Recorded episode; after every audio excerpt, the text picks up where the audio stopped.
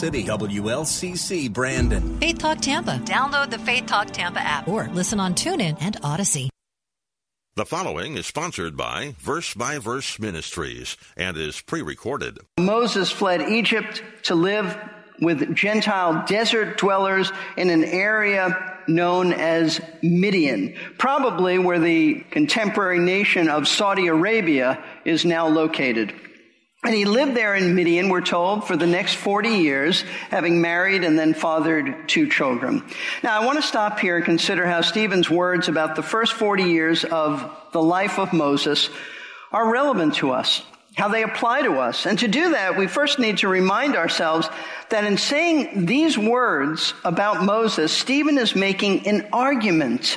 He's building a case because he has a definite point that he's working towards making, and that point being that the Jewish people have a long history of rejecting those whom God has chosen to deliver them. And the prime example of all of this is Moses. But it didn't stop with Moses. It's not isolated with Moses. Even before that, Joseph didn't stop with Joseph. It continued in Jewish history, culminating, folks, in the nation's rejection of Jesus as their Messiah and Savior.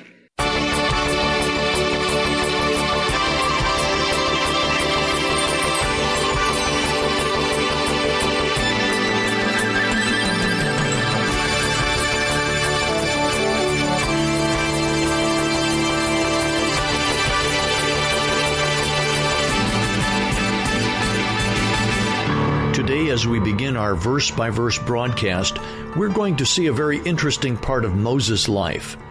That is when he tried to deliver Israel on his own. However, that is not all that we will be studying today. Our teacher, Pastor Steve Kreloff, is going to take us deeper in the subject of rejecting the Holy Spirit. I have to say that for all the times I've read through this account of Stephen's mock trial, I didn't see all the aspects of it that Pastor Steve has been teaching us. There is far more in this passage than we realize, so let's get ready for today's broadcast with one question in mind God, am I resisting the Holy Spirit? Here is Pastor Steve Kreloff. Now, what we read here is that on two consecutive days, Moses saw an injustice being done to his fellow Jews, and he tried to intervene and rescue them. The first incident involved a Jewish man being unjustly treated and abused by an Egyptian. And Moses intervened and rescued this Jewish man by killing the Egyptian. Exodus chapter 2 says that Moses buried the Egyptian in the sand, hoping to hide his murder and to keep it a secret. And by this action of striking down the Egyptian, we read that Moses assumed, he supposed, he assumed that the Jewish people would understand that God was giving them salvation from the Egyptians by his hand. He thought it would be obvious, seeing who he was, what kind of man he was, and what he did to this Egyptian, but they did not understand. The second incident took place the following day when Moses saw now two Jewish men fighting each other, and he tried to bring about reconciliation. But they rejected his attempt at reconciliation, with the one who was injuring the other challenging his right to be their judge and leader, even asking if Moses intended to kill him like he killed the Egyptian the day before. And when Moses heard these words, when he became aware that others were aware that he had murdered an Egyptian, he knew he was in big trouble. He knew that he had to flee Egypt because having broken now all ties with the royal family, he would now be viewed as a Jewish insurrectionist attempting to lead a rebellion to overthrow the Egyptians and therefore Pharaoh would attempt to kill him. So Moses fled Egypt to live with Gentile desert dwellers in an area known as Midian, probably where the contemporary nation of Saudi Arabia is now located. And he lived there in Midian, we're told, for the next 40 years, having married and then fathered two children.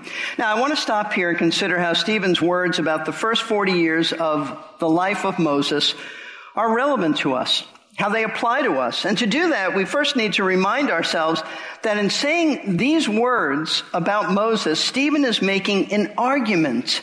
He's building a case because he has a definite point that he is working towards making, and that point being that the Jewish people have a long history of rejecting those whom God has chosen to deliver them. And the prime example of all of this is Moses. But it didn't stop with Moses. It's not isolated with Moses. Even before that, Joseph didn't stop with Joseph. It continued in Jewish history, culminating, folks, in the nation's rejection of Jesus as their Messiah and Savior. We know that this is where Stephen is headed because when we jump ahead to verses 51 and 52, we see him using the Jewish people's rejection of Moses to condemn the Sanhedrin for doing the very same thing in rejecting the ultimate deliverer, Jesus Christ. And he accuses them of rejecting Christ for the very same reason the Jewish people of Moses' day rejected him. Notice again what Stephen says in verses 51 and 52, because we're going to camp here for a little bit. He says, You men who are stiff necked and uncircumcised in heart and ears, you're always resisting the Holy Spirit. You're doing just as your fathers did. Which one of the prophets did your fathers not persecute? They killed those who had previously announced the coming of the righteous one, whose betrayers and murderers you have now become. So he's moving away from the history of the Jewish people to now. This is you. This is who I'm speaking to. This is right now happening. Now notice that the reason Stephen gives for this rejection of Jesus is that he says they, like their ancestors, continually resist the Holy Spirit. This is the reason, he says, that they are stiff-necked. What does that mean? It means they're so stubborn as to not bow themselves in submission to God. They're just stiff-necked. And this is why he says you're uncircumcised in heart and ears, meaning that you are as unresponsive to divine truth as uncircumcised pagans are. So here's the real question that we need to be asking. What does it mean to resist the Holy Spirit? That's where all this stems from. Because this, says Stephen, this is the ultimate reason the Jewish people rejected Moses and Jesus. And folks, it is the same reason that people today continue to reject Jesus Christ. Nothing really has changed. The human heart has not changed. So what does it mean to always resist the Spirit of God? It means to continually refuse to respond to the Holy Spirit when He speaks to us. And how does the Spirit of God speak to us? He speaks to us whenever the Word of God is preached or taught. But to resist the Spirit is to physically, you hear His Word spoken, but not allow those words to penetrate your heart, your mind, your soul, your life. This is precisely what Jesus meant when on many occasions he said, He who has ears to hear, let him hear. Not just hear physically, but let it penetrate. Go beyond your physical ears. And why don't we allow these words to penetrate our hearts? It's because we're set in our sinful ways, so that we stiffen our necks and we refuse to bend in obedience and submission to God's word. In other words, we don't want to change and do what scripture says, and we're not going to change. That's what it means to resist the Spirit of God. So how many people today have been raised in Christian homes? They've heard the Word of God over and over and over again. They've heard it from their parents. They've heard it from their Sunday school teachers. They've heard it from their pastors. They've heard it from their friends. Yet they continue to resist the Holy Spirit because they refuse to bend their stubborn hearts in submission to Jesus Christ. They know the truth. They've heard the truth many times. They've even experienced the conviction of their sin many times, but they continue to resist. It's not only those who have been raised in Christian homes, it's those who have had friends and loved ones witness to them over and over and over again, and they continue to resist. It's those who have been in churches that proclaim the gospel, and they keep coming to those churches and hearing gospel messages, and they continue to resist and resist and resist. Listen, this is exactly why the Jewish people of our Lord's day rejected him. They knew the prophecies about him from the Old Testament. They were not ignorant. They knew the prophecies. They saw his many miracles. And those miracles authenticated him as the Messiah. Others didn't come along and do miracles. They saw that. They heard the wisdom in his teaching that revealed him as none other than deity, for never did a man speak like this. And yet they would not bend their sin hardened necks and submit to him, but continued to resist him, ultimately calling for him to be crucified. Just eliminate him. I don't want to hear that anymore.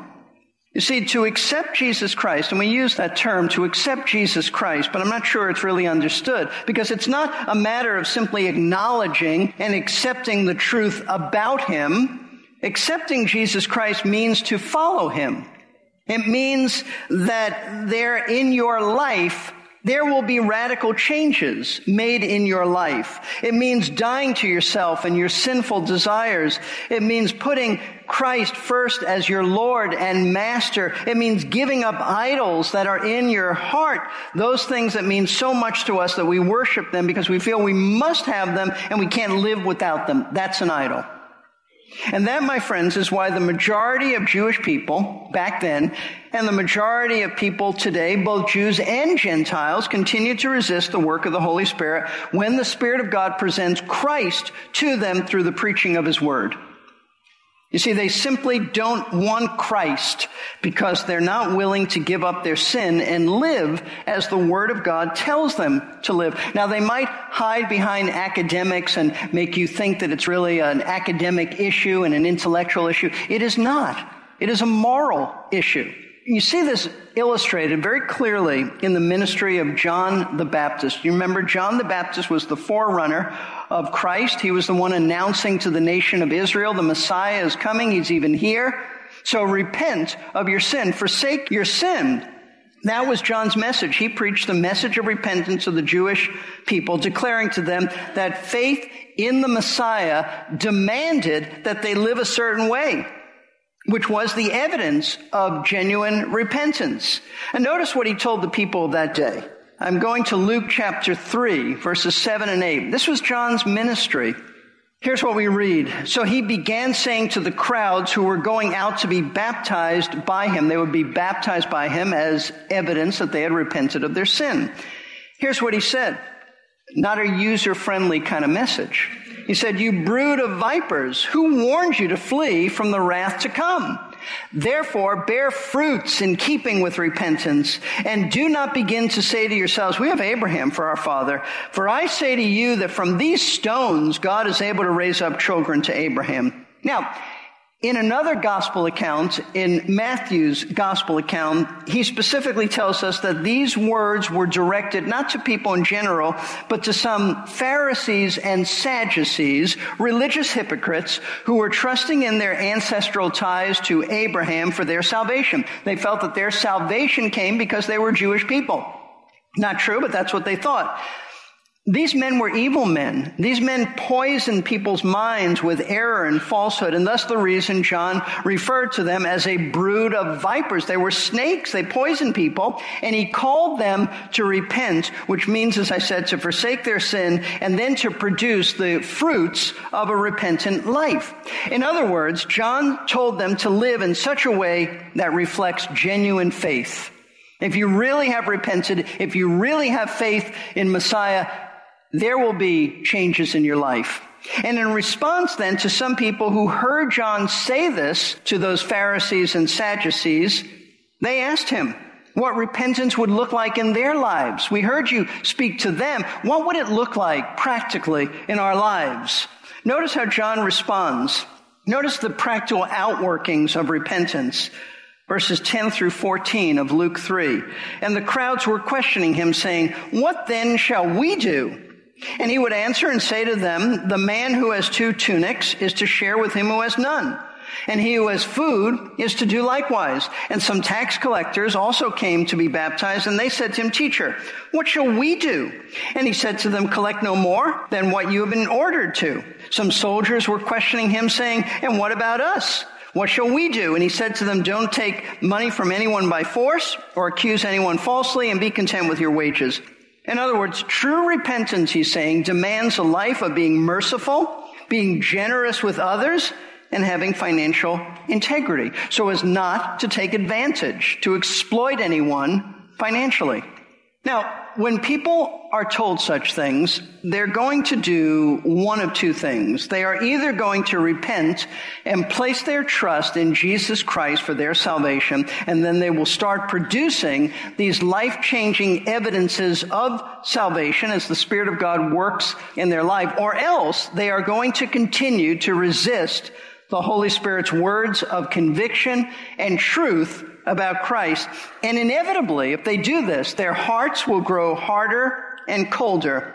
And they will do this. Why? Because they are quite content with their sin. And they're not interested in making any changes. Listen, this is why Jesus explained the unbelief of his day in these words, John chapter 3, 19 through 20. He said, this is the judgment that the light, meaning himself, he's come into the world and men love the darkness rather than the light. They love the darkness. Why? Jesus said, for their deeds were evil. For everyone who does evil hates the light. They're not neutral to the light. They hate Christ because they love their sin. Everyone who does evil hates the light and does not come to the light for fear that his deeds will be exposed. Folks, this is why the Jewish people of our Lord's day rejected him with all that they knew, all that they observed, all that they heard from his precious lips. They rejected him. And this is why people today reject him. They hate him because they love their sin, the very sin he calls them to forsake. Now, you may be wondering at this point. If not at this point, you would wonder. So I'm going to try to bring things into focus. You may be wondering about why the people then of Moses' day would reject him. Why wouldn't they just accept him? After all, why wouldn't they want to follow someone who would lead them out of Egypt and deliver them from this horribly oppressive situation? Why would they say no to that, at least initially? But the reason they rejected Moses, listen closely, is because while life no doubt was difficult for the Jewish people in Egypt, they loved and enjoyed the ungodly way of life that they had in Egypt. They were very comfortable there. Not physically, but emotionally, culturally, even religiously. You see, over the many years of living in that pagan land, it had been hundreds and hundreds of years, the Jewish people had grown accustomed to the Egyptian lifestyle, including their worship of so many false deities. That was a very integral part of their lifestyle.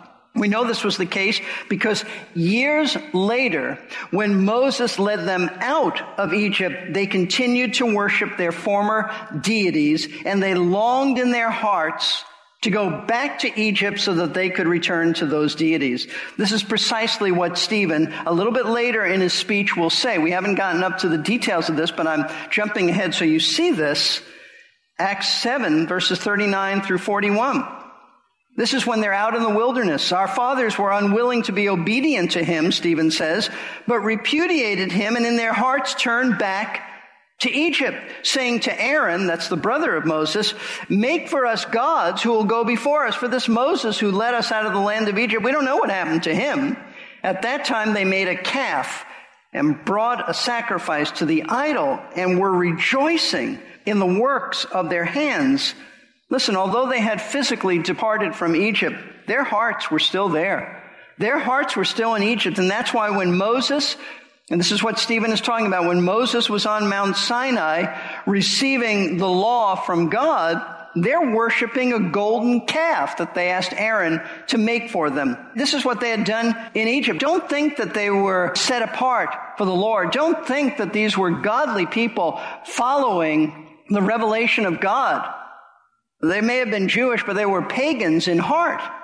See, the Jewish people were rebellious towards God. And though they did, yes, they did eventually physically follow Moses out of Egypt, their hearts, as I said, never really left Egypt. That's why as you go through Exodus, you see them continuously grumbling and complaining against Moses and threatening him that they're going to return to Egypt. Did you bring us out in the wilderness so that we would die here?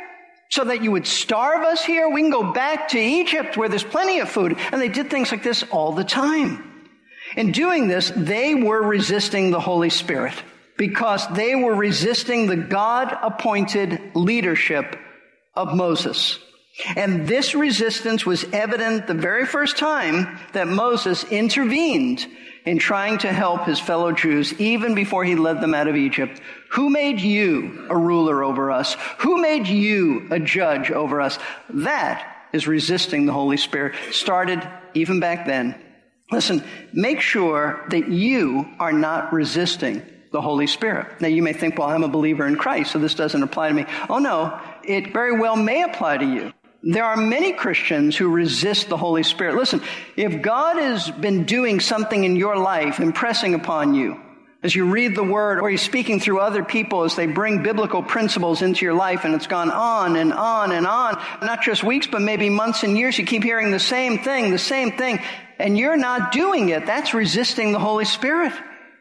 You refuse to obey a biblical truth or maybe many biblical truths or you're fighting God on something that He keeps impressing on you to do, or you're resisting the spiritual leadership of someone God has placed over you, if you're doing that, you are resisting the Lord. Then what do you do? Well, simply repent. Stop doing it. Repent and submit to Him. Do what God is telling you to do. If Jesus is your Lord, then yield to His authority in your life. Jesus one day said, why do you call me Lord, Lord, and you don't do the things I tell you? What a brilliant question. But if you're not a Christian, you must immediately, immediately stop resisting the Holy Spirit's appeals to you to come to Christ for salvation. It may be through what you're hearing preached here. It may be through friends witnessing to you. It may be through books or materials or tracts people have given you, but you've got to immediately turn to Christ. It's serious. Why? Because scripture says today, if you hear his voice, don't harden your hearts. If you're still being convicted of your sin, if you're still being convicted of your need to trust Christ for salvation, then respond immediately because there comes a point where it becomes too late in the sense that the Holy Spirit stops convicting you and your heart grows so cold you don't hear that conviction. So today, if you hear his voice, respond to it or it may be too late tomorrow. And there's no better illustration of that than some of the Pharisees in our Lord's day who saw him do miracle after miracle. And what did they conclude? He's satanic. He's doing miracles by Beelzebub, Lord of the Flies. He is in league with Satan. Listen, you don't come to that point unless you have resisted and resisted and resisted. And your heart is so hard that when the Son of God God in human flesh stands before you and raises Lazarus from the dead and does other miracles, you don't come to that point of thinking that he's satanic unless you continue to resist the Spirit of God. So stop resisting him. I'm going to ask when we close the service some of our elders to come up here, and if you want to speak to one of them about your soul, about trusting Christ, I invite you to do so. Let's bow in prayer. Father, we thank you for these words that we have been allowed by you to study, powerful words from Stephen, powerful words, true words, Lord. I pray that you would work in the lives, first of all, Lord, in the lives of our people, those who claim to know you. I pray that if it resonates with them, that there have been those who have told them issues time and again and they have not been responsive, that they will recognize that this is serious. This is resisting the Holy Spirit and that they would repent and begin to do what you've told them to do. I pray, Lord, for those who have sat under the preaching of the Word of God perhaps for many years and yet have never trusted Christ and have heard you speak to them time and again. I pray that this would be the day of their salvation. Only you can open their hearts. Only you can bring about regeneration and then bring about, Lord, true, genuine conversion. We ask you to do that even today. And we pray, Lord, that you will help us to make sure that our hearts are always in submission to Jesus Christ, our Lord, our Savior, our deliverer from sin. We pray this in His name. Amen. We are just about out of time on today's verse by verse broadcast, but that topic of resisting the Holy Spirit is very powerful. It's easy to think, well, I'm a Christ follower, so this doesn't apply to me. However, that is not the case. Many Christians resist the Holy Spirit. As you read or hear the Word and there are biblical principles that keep coming to your attention, and you do nothing, well, that is resisting the Holy Spirit. Refusal to obey biblical truth. Hmm. Well, it's easy to read this passage and look at the response of the Sanhedrin and condemn them for resisting the Holy Spirit. However, As we've heard today, it is important for us to make sure we are not doing the same. Please join us for the next verse by verse broadcast when Pastor Steve will continue in our series, Stephen's Defense Before the Sanhedrin.